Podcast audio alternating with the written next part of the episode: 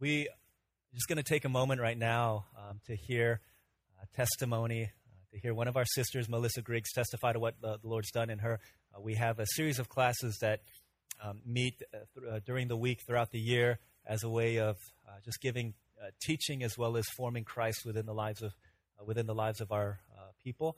those, along with our house churches and our worship services, are kind of what we want to in, involve everyone into in the life of our life of our congregation. So uh, Melissa has finished her uh, third year, right, at UCF, and she's uh, studying physical therapy, hoping to go into that uh, field perhaps. So as she comes to share what the Lord's done in her in this Bible study class, let's welcome her up uh, to come.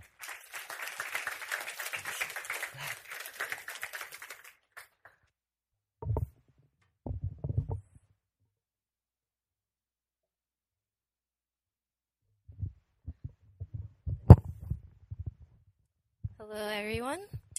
Um, this is my testimony. I was anticipating the Harvest 2-1 signups from the time that I heard the testimonies from previous classes before. I figured why not? All my friends are doing it, and it would be an awesome opportunity to seek more of Christ and be committed to something within the church. Don't get me wrong, my life before Harvest 2-1 was slightly complicated. I was newly committed as a member to the ministry, and the previous year was a spiral of hardships in my life. A little over a year ago, I lost sight in my left eye, and there were a lot of unanswered reasons and speculations behind the whole situation. I was confused, very worried, and insecure about the future. Although I tried to cover it up with smiles and pleasant remarks about the circumstances, I was really scared and questioned what God had in store for my future. I thought God, sorry, I thought God had big plans for me, but if what the doctors were saying came into fruition, how could I possibly be sorry? How could I possibly be any use to him if things in my life got harder? Needless to say, when tested, I had baby faith and maturity in Christ is what I was still seeking. Coming into Harvest 201, Coming into Harvest 201, I was pumped and ready to dive into the word. It was a very it was a new year and I really wanted to start off and finish strong. However, as the weeks passed along, the time I spent doing the homework and going over lessons got pushed to the last minute. Looking back, it really was a true reflection of the time I devoted to seeking and spending time in the word. I was serving my unholy leftovers to a holy God.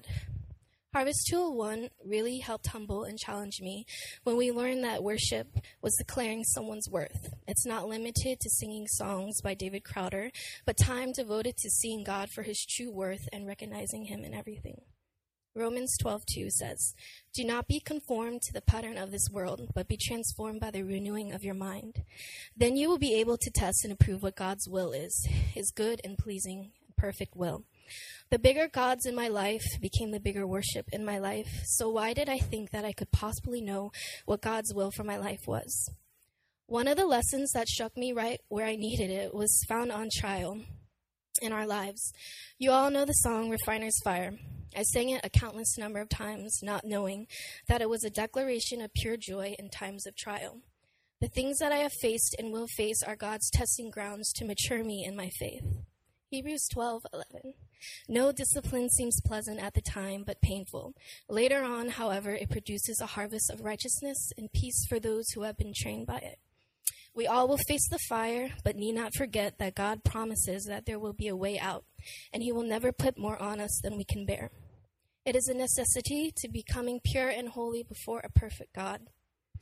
Going into the world after Harvest 2-1, I know that I have victory in Christ because I have confidence in the promises that He has given to me.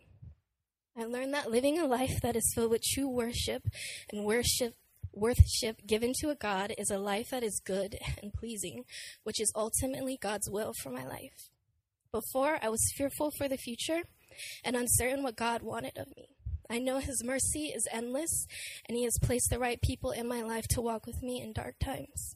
I encourage all of you to take Harvest 201 and not go into expecting the same convictions or life con- lessons that I or any of the previous students experienced. God is a personal being and he sees each and every one of us individually. Instead, be encouraged to seek and be blessed by the word and share the good news of Christ, of what Christ is doing in our lives. Thank you.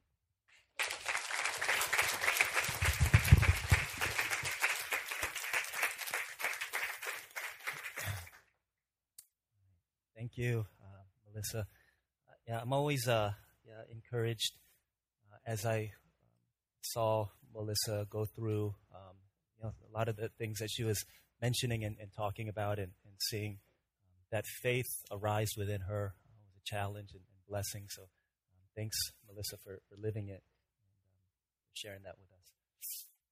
Uh, I know you guys have probably heard a lot of uh, sayings and, and, proverbs about uh, the importance of starting something well. You, you hear the ancient, uh, I think this was from Mulan or something. It goes, The journey of a thousand miles begins with a single step. Uh, Mulan and other famous Chinese people. I don't know why it's always Chinese people who, who say these famous things. Either Chinese people or anonymous end up saying it, but, um, or, uh, a job well started is a job that's half complete, right? You hear things like this. And we, we, we hear often about the importance of starting something well. But I think when we think about it, we would all be able to say that while starting well is important, how we finish is of utter importance as well. In fact, a lot of times that's how somebody's legacy is defined, not by how well they start, but how well or how poorly they finish. We all know people who started out really well. I was thinking about a basketball player named Allen Iverson. I loved him because we grew up in the same. Um, he went to Georgetown University, which is about stone's throw from where I grew up, and he was an amazing basketball player. Uh, NBA All Star many times with the Philadelphia 76ers. But towards the tail end of his career, uh, he was known for being a ball hog, not passing enough, and, and, things like that. And so he kind of, no one really wanted him on their team. Even though he was like a multi time All Star, he was a free agent, wanted to do, join an NBA team. Nobody wanted him, end up going to Turkey, of all places, to play basketball. And now he's just kind of like an, an afterthought, and nobody wants him. They don't even want him on their fantasy basketball team. Um, this is how low he's fallen. And it's not so much about how well we start, but it's about how we finish. And we're talking about that because we've, for the past 10 weeks, been talking about the life of Jacob. We've looked at Jacob's life from before he was born in his mother's womb and the promise that God was given that he said, Jacob, I'm going to make you great. Even though the younger, you're the younger of two twins, I'm going to make you great. And we've seen his journey through the time he was born, grasping his brother's heel, deceiving, wrestling, trying to uh, surpass him. Time he stole the birthright, stole the blessing of God, and, and all these things. And last week we got to a point where he's about 90 some, 100 years old, and he's wrestling with God. 97 year old man wrestling with God. And that's where we kind of ended. That was a 10th week. In between last week and today, we've seen the story of his, his sons. We've seen the story of his, uh, his son Joseph and his, uh, how he went from the pit to the palace, all this stuff, Potiphar's house, and, and became this great prime minister of Egypt. Today, we're going to end this series in, uh, on empty on Jacob's life by looking at how he dies is I think it's highly instructive on how Jacob dies because it teaches us how we can finish well also. At some point in our lives, we're going to come to an end. Maybe it's the end of, of, of life in, in its finality before we enter into the, the, the, the ever after. For all of us, we're going to face that.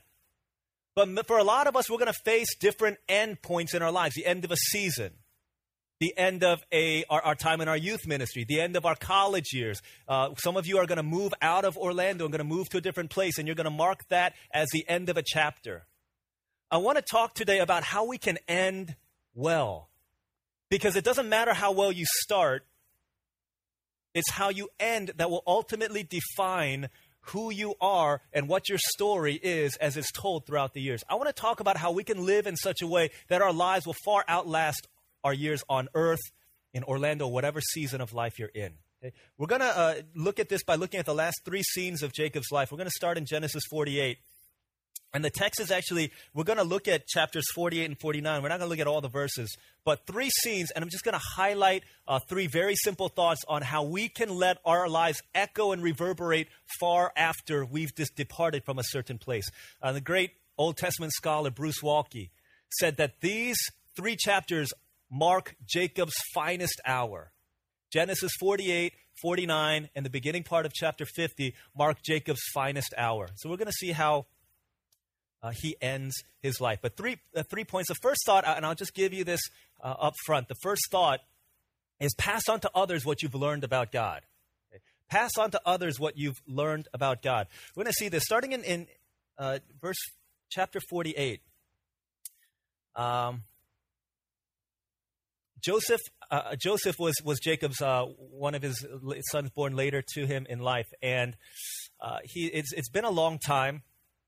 He hasn't seen him for, for a while. He didn't even uh, think that he was going to see him. He thought, oh, my grandchildren, I'm never going to be able to see them ever again in my life. But he sees them, he's brought reunited, all this stuff. And then in verse 8, chapter 48, verse 8, uh, Jacob is about to die. Actually, let's start verses 1 and 2, just set the stage here.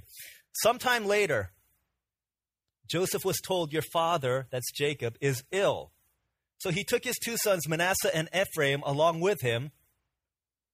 When Jacob was told, Your son Joseph has come to you, Israel rallied his strength and sat up on the bed. Verse 8. When Israel saw the sons of Joseph, these are his grandsons, he asked, Who are these?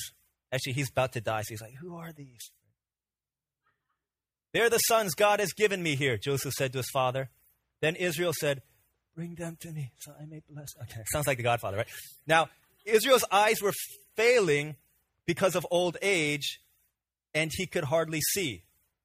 So Jacob, uh, so Joseph brought his sons close to him, and his father kissed them and embraced them. Israel said to Joseph, "I never expected to see your face again, and now God has allowed me to see uh, your children too." Okay, so what's happening? Joseph, I'm sorry, Jacob is old. He's really old. He's about to die. This is his deathbed, and it, it's so important how he dies because in Genesis, there, there, are three patriarchs Abraham, Isaac, Jacob, and then there's, there's, there's Joseph. But when the writer of Genesis, when Moses writes about the death of these people, he devotes seven verses to talk about how Abraham died, three verses to talk about how uh, uh, uh Isaac died, five verses to talk about how Joseph died, but 73 verses are devoted to the deathbed of Jacob highly instructive here. Okay, so what's going on? He's about to die, and Joseph brings his two grandsons, these grandsons that uh, Jacob thought, I'm never going to see again, Ephraim and Manasseh. And he brings them, and, and, and it, says he props himself up in verse, uh, verse 2. Israel rallied his strength and sat up on his bed, on the bed. Okay, he's sitting up on his deathbed because he's like, you know what? I'm not going to just sit here and let you feel sorry for me. Okay, I know I'm about to die, and he's going to die in just a few seconds. Right, by the time we're done with this message, he's going to be dead. Okay, he says, I'm about to die here, but I'm not just going to sit here and let you feel sorry for me. I'm going to get up and I'm going to bless you because I got a story to tell, because I've got a sermon to preach to you, and you've got to listen up. And so he gets up with all of his strength because that's what grandfathers do. You know how grandparents are, right? If you are a grandparent, or if you have a grandparent, or you uh, seen a grandparent, uh, my, my, my old man was like Robocop as a dad, but when he became a grandfather, he's like Mr. Rogers. He's like so beautiful and, oh, you know, delightful. And uh, we, have got uh, one of uh, my daughter Manny's friends is, is Evelyn, and uh, her grandmother, Eugene's mother, always like the kind, ever, ever since I've been here, she's always been so kind to me. Like, oh, you know, Pastor, hi, how are you doing? And stuff. Last week we're standing in the, in the receiving line at the end of service, and she came from the backside, so she kind of did a Pearl Harbor attack on me, but I didn't see her coming. She didn't see, she didn't say anything to me. Just looked at me. She walked right by and she just made a beeline to her, her granddaughter Evelyn and she was holding her and she was hugging her. And I was all right with that because that's what grandparents do. Because grandchildren to them are life. And this is how it was with, with Jacob. He's like, Who are these? They're your grand. He's not like, I can't see anything. Who are these cats? He's not saying that. Basically, what he's saying, this is a formula for blessing. Like when you get married or when there's a wedding, says, Who presents or who gives this bride away? Right? They're not asking because the minister can't see. Again, this is how you begin a formal ceremony. And so when he says, "Who are these? Uh, who are these children?" He's beginning a formal ceremony of blessing. What he's doing, in essence, he's passing on what he has learned through the ages, through the years, to his children. Now, look what happens. Uh, he brings them, and then uh, usually uh, usually how it happened. Let me, let me preface this by saying how it happened was that uh, the, the old man would take his sons and then he would bless them. And the right hand okay, is, is the right hand of authority and blessing. Okay, this is where the power came from. So the older son would get blessed by the right hand and the younger son would be blessed by the, by the left hand. Okay, that's what's happening. Manasseh older than Ephraim. But this is, this is what happens in verse 13. Joseph took both of them, Ephraim on his right, towards Israel's left hand, and Manasseh on his left towards Israel's right hand and brought them close to him. But Israel reached out his right hand and put it on Ephraim's head, though he was the younger.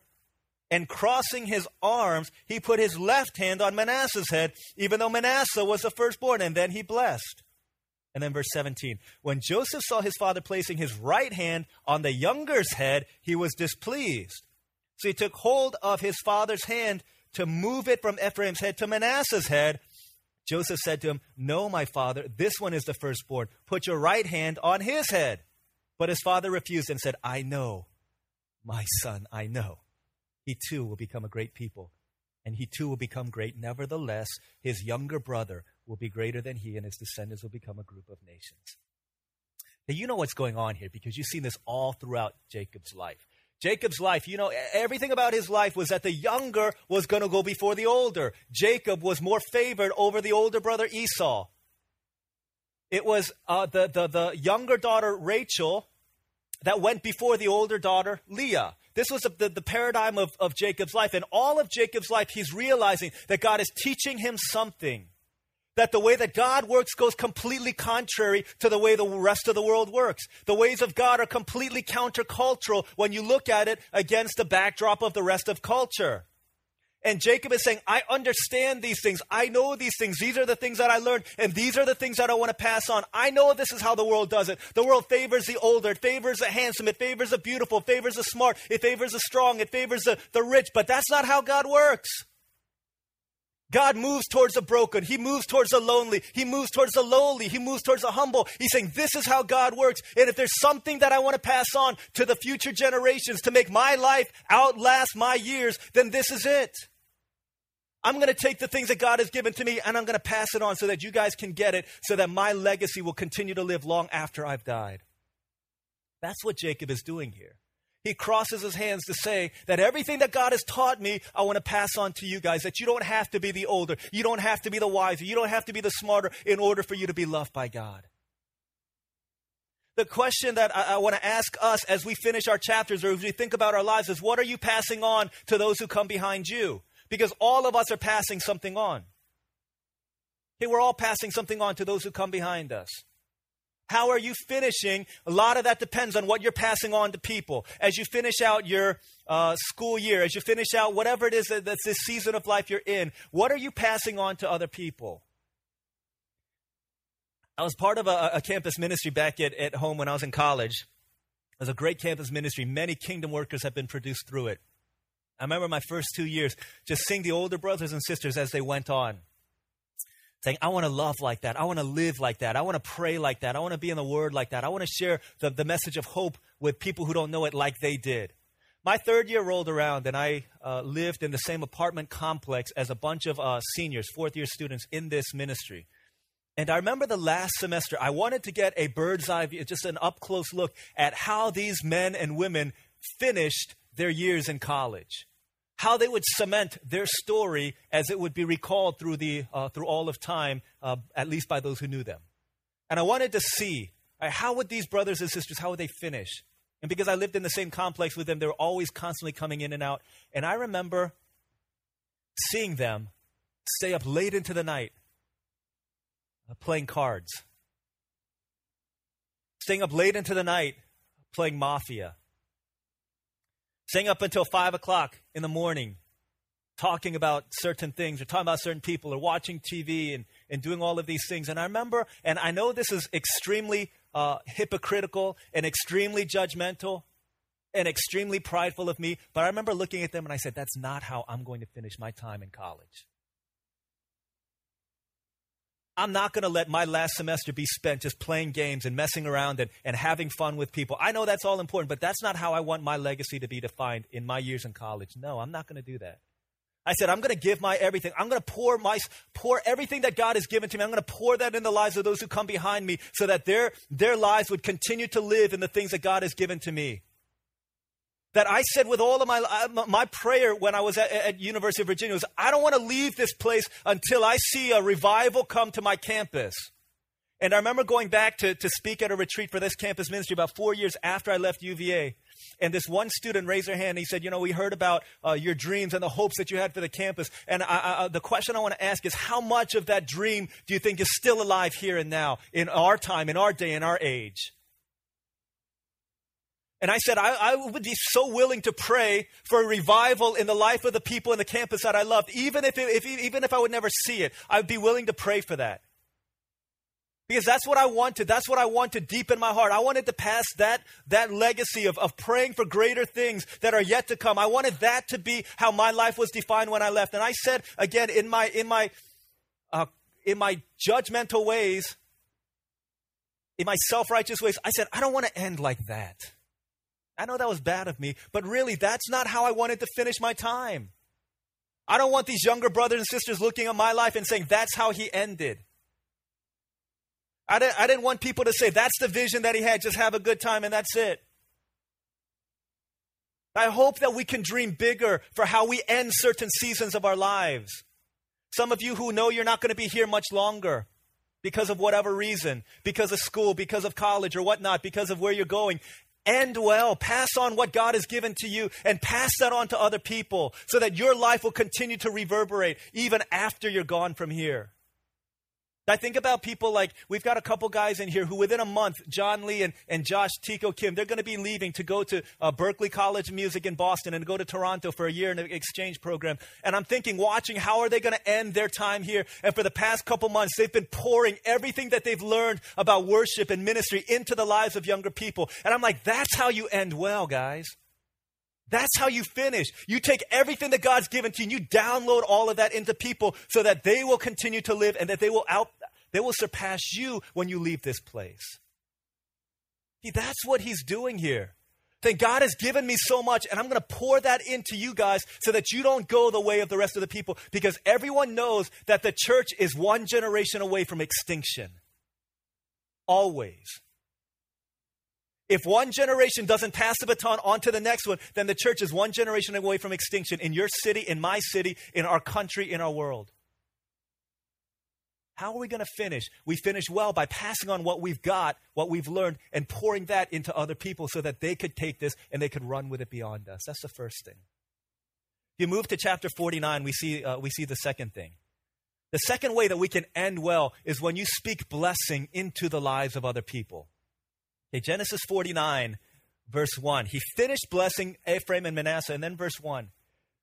Then Jacob called for his sons, this is the 12 of them, and said, Gather around so I can tell you what will happen to you in days to come. Assemble and listen, sons of Jacob.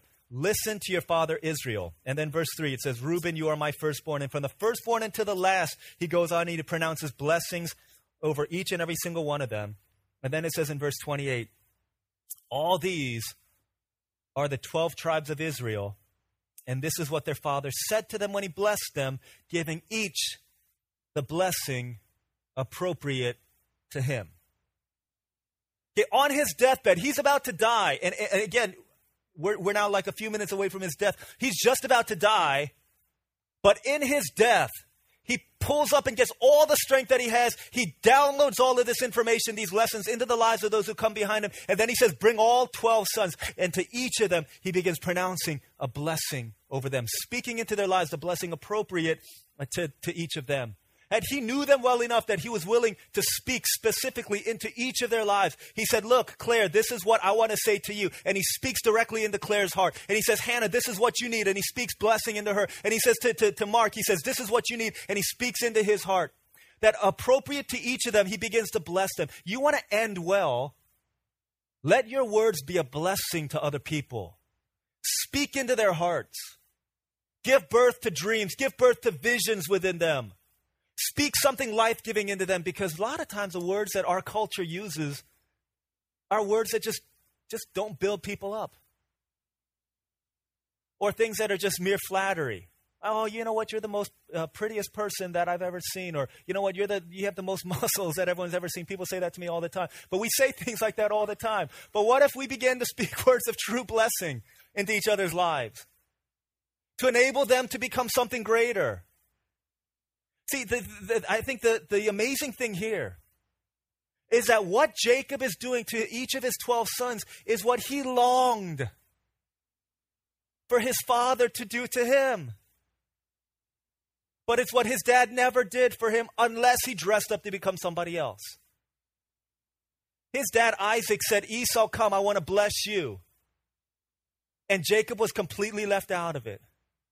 And yet, somehow, this man who is so empty and devoid of that blessing comes at the end of his life, and he's just he's given blessing out like candy here. He's like, "Come, blessing for you, for you, for you." Just tossing it out, like trick or treat, sons, in a new way. Right here it is. Why? Because somewhere along the line, at the end of his life, he encountered the living God, and the man who was empty became full said, I don't need to seek the words of approval from other people anymore. I've got it from God, and He's filling me, and He's filling me, and He's filling me so that on my deathbed, I can give everything that I've got to other people, and I can bless them. Isn't that amazing? Who in your life have you blessed lately? It's someone who, who would think about their lives and say, you know what, because of James, my life is forever different. There's a, a lady named Mary Ann Bird, and she tells the story, and it's, it's quite popular, so you may have heard it. She was born with a, with a cleft palate. And so she had um, all kinds of, of difficulties when she was growing up. Not only that, she was shorter than everybody else, but because of her cleft palate, uh, she had garbled speech. She would, uh, she would uh, drool a lot. And people would always make fun of her. When they asked her, hey, what happened to you? She would always say, I tripped and fell on a piece of glass because she said somehow it's a lot easier for me to say that than for people to think and to know that I was born this way. And so she would tell people that story. And she tells about how she was in elementary school and there was this one teacher that everybody loved. And this one teacher in this uh, part of part of school, you would have to do this hearing test. And you would put your uh, ear against a cup against the wall, and on the other side of the wall, the teacher would whisper something to you. And they've done this, you know, they do this every year, and they would say things like, the sky is blue, or did you get new shoes today? And it was her turn to go up to, to, to the wall and, and held up the cup. And her teacher whispered something into her ear. And as she writes about this, she says, um, God must have given her those words because those seven words changed my life forever. She said, When I leaned my ear up against the wall to listen, she said, I wish that you were my little girl. He said, Nobody has ever said that to me before. Those words changed my future because I realized that somebody cared about me. Right? That's one way that your life will outlive your own. You begin to make somebody greater because of the words you speak into their lives. I shared this at our, teacher training yesterday, but there was a, a an, older pastor in my life, um, not much, he's just a few years older than me. But I remember him speaking words of life and blessing into, into me at a time when I needed it the most. He had, had uh, challenged me after I came back from college. He said, You know what, DL, um, you're going to teach, you're going to preach this Bible study to our college and young adults, a group about 60 people. You're going to teach. And I said, uh, You sure you want me to do that? He said, Yeah, yeah just, just do it. I said, Okay, I'll do it. He said, I want you to do it every week. I said, I'm not going to do it every week. He said, at least do it uh, for four weeks at a time. And then I'll do four weeks, and then you do four weeks. And after doing this for about two, three months, I was completely convinced that this was I was the most unqualified person for it. Every time I would get up there, I would I would just sweat like crazy. If I noticed that even one person wasn't paying attention, or if it didn't seem like I was connecting with them, it, it was just completely obvious to everybody else that I felt uncomfortable. They felt uncomfortable. And I remember saying, I don't know if I want to go, I don't know if I want to go into ministry. And at, at that point in time, uh, Hank sent me an email. I was working in, in real estate at the time, and he sent me an email, and I got it at work, and I still remember reading this email. It was just like uh, a couple paragraphs. But each sentence in it was just so filled with blessing over my life, things that I so much needed to hear. Like DL, you know, you, you can do this, man. You are better than most of the people that I know who are doing this. You just need to you just need to rise up into your calling. You need to believe that God has called you to do this. You need to believe that through you life is being given to people. You need to believe this.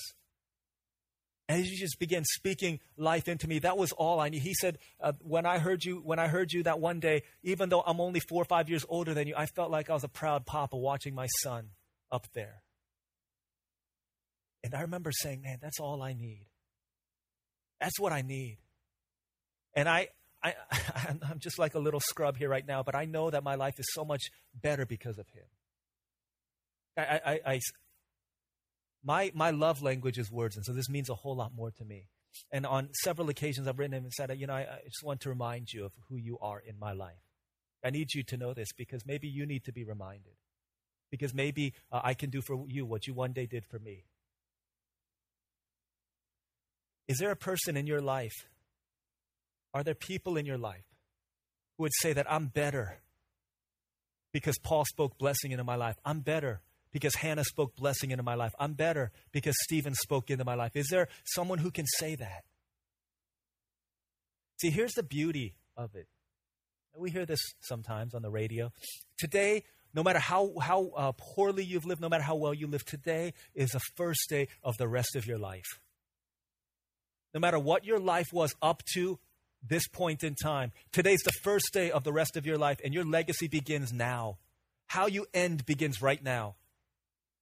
Whether that's a 20 year march to the end, whether that's a 40 year march to the end, whether that's just a, a one month until the end when you go off to, to college or wherever it is that you're going. Today's the first day of the rest of your life. We begin now. Pass on to others the lessons that God has learned. Speak blessing into the lives of other people, especially if you're a parent. Imagine how much harm has been done through the lips of parents. But imagine for, for the good, how much good could be done.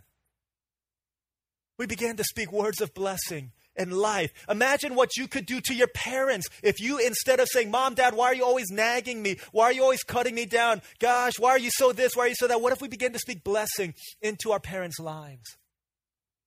That they would finish their journey well. What if we began to do that? Today's the first day of the rest of our lives. The last thing that we see, the last thing that we see is point others then to the promises of God. What it says in verse 29, same chapter 49. He blessed them and it says, Then he gave them these instructions I'm about to be gathered to my people. Bury we, me with my fathers in the cave in the field of Ephron the Hittite, the cave in the field of Machpelah near Mamre in Canaan, which Abraham brought, bought as a burial place from Ephron the Hittite along with the field. There, Abraham and his wife Sarah were buried. There, Isaac and his wife Rebekah were buried. And there I buried Leah. The field and the cave in it were brought from the Hittites, were bought from the Hittites. When Jacob had finished giving instructions to his sons, he drew his feet up into the bed, breathed his last, and was gathered to his people. Then it was done. This is Jacob's finest hour here. This deathbed series of blessings, and then at the end, says, I'm about to be gathered to my people. Bury me with my fathers in the cave in the field of Ephron, near all this stuff, the cave in the field of Machpelah, near Mamre in Canaan. Why is this so important? What's going on here? A couple generations before, God had promised Abraham that I'm going to give you a land. The land that is promised to you is called Canaan. I'm going to give this land to you, and you're going to inhabit it. And in Jacob's death, he has options of where he's going to be buried. He's in Egypt right now because you remember Joseph became baller, prime minister of Egypt.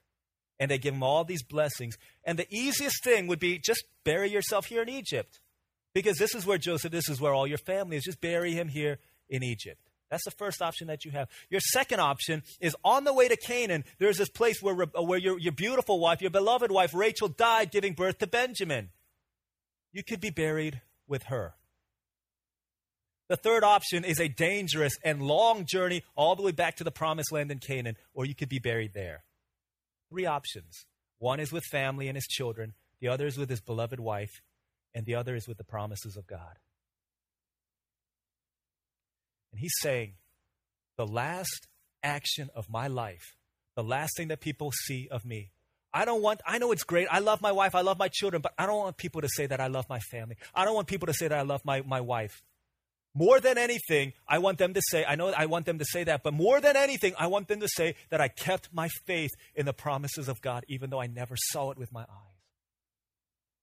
That's what he's saying. Bury me in the land that was promised to me, even though I never see it with my eyes. Bury me in that land because God's promise is true. He will always be faithful. Even though I don't see it, my God does not delay in his timing. God, bury me there. Bury me there in the land that was promised because I want my life, when all is said and done, when people say, let's go visit the tomb of Jacob, I want them to see that I was buried in the land that was promised by God, not in the place where my wife was, not in the place where my, my children were, but I want to be defined as one who, even though my life ended, the promises of God didn't. Think that's how I want my life to be defined Bury me there. Let my life, let my tombstone be a testimony pointing to the great faithfulness and the promises of God. See, Jacob, the first 97 years of his life were jacked up, stupid, messed up, broken. He did all of these foolish things, but he said, you know what? That's not what's going to define me. I was faithless, but God has always been faithful to me. And I want to point you guys to see that. I want to point you guys to see that, to see the faithfulness of God. Don't look at my failures. Don't look at my mistakes. Yeah, you can learn from them. But at the end of the day, at the end of my life, see the promises of God that my God is and forever will be faithful. That's all. That's all. And then he breathed his last and he died. We end well when we point people to the promises of God and to show that God is faithful to show that God is faithful. I've said this oftentimes, but every old person I know who's walked with the Lord for a long time, I ask them, what is the one thing? What is the one thing that you wish you could tell people? What is the one thing that you learned in all your years of walking with Jesus? They won't say we need to pray, we need to worship, we need to love our spouses. They say all these things as secondary, but the most important thing they say is that God is faithful. You ask any person who's been walking the walk for a long time, and that's what they will always say is, I have blown it, I have messed up, I've screwed up, I've been faithless, I've been unfaithful, but God has always been faithful to me. He was a hound of heaven that's been pursuing me, chasing me, running after me. Oh, love that won't ever let me go. He has been pursuing after us, and He will always be faithful to the promises that He's made. And that's what Jacob's life is a testimony to. I was unfaithful, but God has always been faithful. And his life screamed that at the end of it all. Bury me. Even though I die, God doesn't die. Even though I die, the promises live on. And see that in me. That's what he's saying. We end well when we point others to the faithfulness that is in God. And all of his life was a living, breathing testimony to the fact that God is bigger, that God is stronger, that God is greater than anything that we could ever do in our lives. That no matter how many people he's cheated, no matter how many, think of all the years of pain that he inflicted upon his unloved wife, Leah. And yet God was faithful to him, and he said, I want people to know that. I was a terrible man, I was a terrible husband, but my God remained true to me always and never, ever, ever gave up on me. I think some of us really need to to know this. And some of us really need to know this here. One of the major lessons that, that all of us who went to, to Jama this past couple weeks ago uh, was re- were reminded of is that Jesus Christ, the faithful one, is bigger than any mistake that you can make in your life. And some of y'all desperately need to hear this today. That though you are unfaithful, our God will always remain faithful that he will never ever change. Yesterday, today, he's the same. No matter how big your mistake is, no matter how heinous your sin is, no matter the things of your past, God is bigger than that. No matter what you did last night, God is bigger than that. No matter what you are going to do tomorrow, God is bigger than that. No matter the things you've got planned to do with your boyfriend or girlfriend, no matter what you've got planned to do, God is bigger than that. And some of us deeply, desperately need to hear this and need to know this, need to know this that God is so much bigger than your failures, than your circumstances, than your depression, than your sexual sin, than your hatred towards your, these people that you can't forgive, that God is so much bigger than your mistakes. And when we get this, when we know this, when we believe this, and we've got a story to tell, we've got a story to tell. In November 2004, uh, this happened in New York. November, uh, a freezing rain coming down streets of New York. It's a car filled with delinquent teenage boys, just looking for a joyride, looking for fun, a little bit after midnight. Came from a movie theater. Action movies weren't good enough for them, so they decided to create their own action. Broke into a car, busted through, uh, took someone's purse, uh, got credit card, went to the movie store, bought $400 of, of video games and DVDs, uh, stopped by the grocery store, surveillance camera shows them picking up a 20 pound frozen turkey, and then they leave. About 1230, okay, 44 year old woman, Victoria uh, Rosales, something like that. Victoria, uh, Rose, we'll, call, we'll say that's her name. Driving on the other side, Hyundai filled with boys, a Mazda filled with this 44 year old woman coming back from her uh, niece's recital, 14 year old niece. Long day, she's tired. Only thing she wants is to get into her home, get into her electric blanket, sleep, have a good night's sleep. 12:30, their paths converge. She never saw it coming. She had no recollection of the incident. But one of these boys, a guy named Ryan, took this 18 year old boy, took this 20 pound turkey, flung it out the window, went through her windshield, jacked her steering wheel all the way back, destroyed her face, every bone that it touched broken. And for nine hours and three months, rehabilitation took place, and bloggers, news all over New York City got wind of this, and the public outcry was crazy. Everybody's like, this kid needs to die. She had wires in her jaw, complete constructive facial surgery. People are telling her the story. They can't tell if she's moved by emotion because no, nothing in her face can move. She's just wearing this, this hideous mask of a face with all of these things coming out of it. Bloggers are picking up. They say, you know what, this boy, especially the 18 year old boy who Ryan who threw this turkey out the window, he needs to die. His face is the one that should have been messed up. His life is the one that should forever be ended. They're screaming out about it. New York, uh, CNN, all these places catching it, airing it. Everybody knows about this case. So it goes to court, right? Uh, eventually in, in August. But as people are hearing about it, right? Thanksgiving, everyone in New York City, as they gather around the table, thank you that I'm not Victoria. Christmas rolls around, everyone is like, thank God that I've got my health still. Thank God that I've still got my health. New Year's rolls around and people flip the page, and all of a sudden they're ready. They're calling for this guy's life. I think it's August 2005. They have this court case. They bring these teenagers in, they especially bring in Ryan, and they bring in Victoria for the first time. His face meets her broken face. And he just breaks down. And everyone in the courtroom is just still screaming bloody murder. Judge goes up there. It's all in the hands of, of the court here. Everything that happens, this boy, is in the hands of the court. And they find out the decision has been made that a plea bargain has been struck. Six months. Six months in jail, a little bit of community service, and everyone is livid. Like, what in the world is that? Six months in, in, this, in this tiny little jail for ruining this woman's life? Like, who in the world even came up with this plea bargain?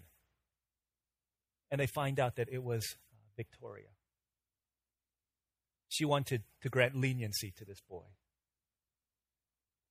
And as this trial ends, as they're walking towards each other, like he's completely devastated by this grace. And he walks over and she hugs him and she begins stroking his head. This tough boy is no longer, he's completely crumbles in her arms. She strokes his hair. And she says, I want you to be my own. I want you to live a better life than you've lived. You can become something great. And she blessed him. He goes off. And everyone in that courtroom, like New York attorneys, these guys never cry. All of them are weeping. And New York Times says this is an amazing moment, a historic moment, what New York Times calls it. Because forgiveness has fallen, and this guy Ryan, for the rest of his life, will never forget and will never stop talking about that day when he was forgiven of all of his mistakes. Now, this is our story too. That we've done so much worse than he did. Do you understand? We've done so much worse. We've taken this 20 pound turkey, we've thrown it out the window, and it has crushed our Savior, Jesus Christ. And every part of him was broken on that cross. And yet he still screams, not for six months, he says, Father, forgive them, for they know not what they do. You guys, Jesus Christ is bigger than any mistake that you can make. He's bigger than any failure that you've ever done. He's bigger than any sin that you've committed. He's bigger than any flaw in your life. He's bigger than any blemish in your past. He's bigger than all of these things. And he pronounces these words of forgiveness over us. He says, Go free. I've taken your punishment. Don't live with it anymore. Don't live in this prison of unforgiveness because I've set you free. Go in the glorious freedom of the children of God. You've been set free. You're no longer living in the shackles anymore. Go free, people of God. Go free. Receive this free grace. Because there is a thief on the cross who, for all of his life, lived in complete rebellion, and yet in one moment he finished so well because he said, Jesus, will you remember me in paradise? That one moment he said, Jesus, I need you. I can't do it on my own. And Jesus looked at him and he said, Today you'll be with me in paradise. Your past has been forgiven. Enter into glorious rest. And he says that to each and every single one of us in here. Whether you've received this life or not, he says today is the first day of the rest of your life. See, when Jesus hung on the cross, he didn't say, Wait, Father, wait, wait, I forgot to do something. Now, he ended well, so that when it was finished, he said, It is finished. I have no regrets. And so that when he sits at the right hand of the Father, he looks at his son Jesus and he says, Well done, my good and faithful servant. Enter into your rest. To hear those words, saints of God, it doesn't matter where we've been up until this point in time. Today's the first day of the rest of our lives. And he says, Live in it, live in it, live in it. I've done all this for you. Believe it. It's yours. Let's pray.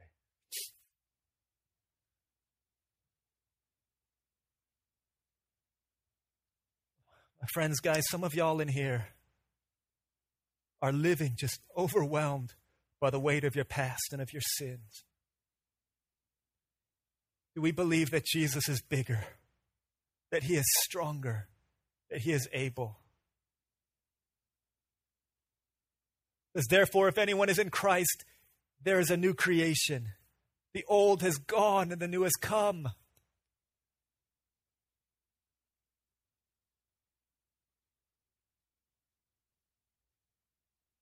You know, if there's any of us in here, as we just close our close our eyes and bow our heads to pray, some of y'all who the word of God is spoken, let's just respond. God, help me to finish well. Help me to bless others. Help me to point people to the promises and faithfulness of God. Help me to, to, to pass on the lessons that God has taught me. Let, let's begin to pray. But maybe some of us in here still living, running away from our past because we don't think that we've been forgiven.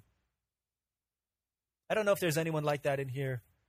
Maybe the Lord's spoken to you. But if there's anyone here with everyone else praying with our eyes closed, if there's anyone like that, can just raise your hand. Um, I just want to recognize you so that we can chat. We'll, we'll, we'll pray here together.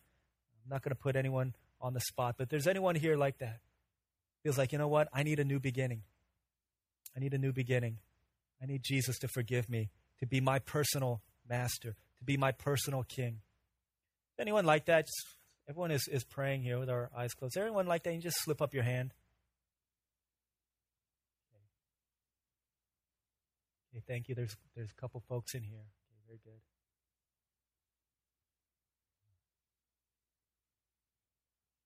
You put your hand down. I see you.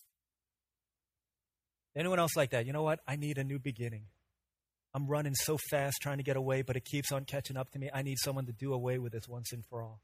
To throw it into the sea of forgetfulness and to put up a sign that says, No more digging. It's over. It's done. Jesus paid it all. Anyone like that? Just feel like, yeah, you know what? I need I need Jesus. I need him in my life.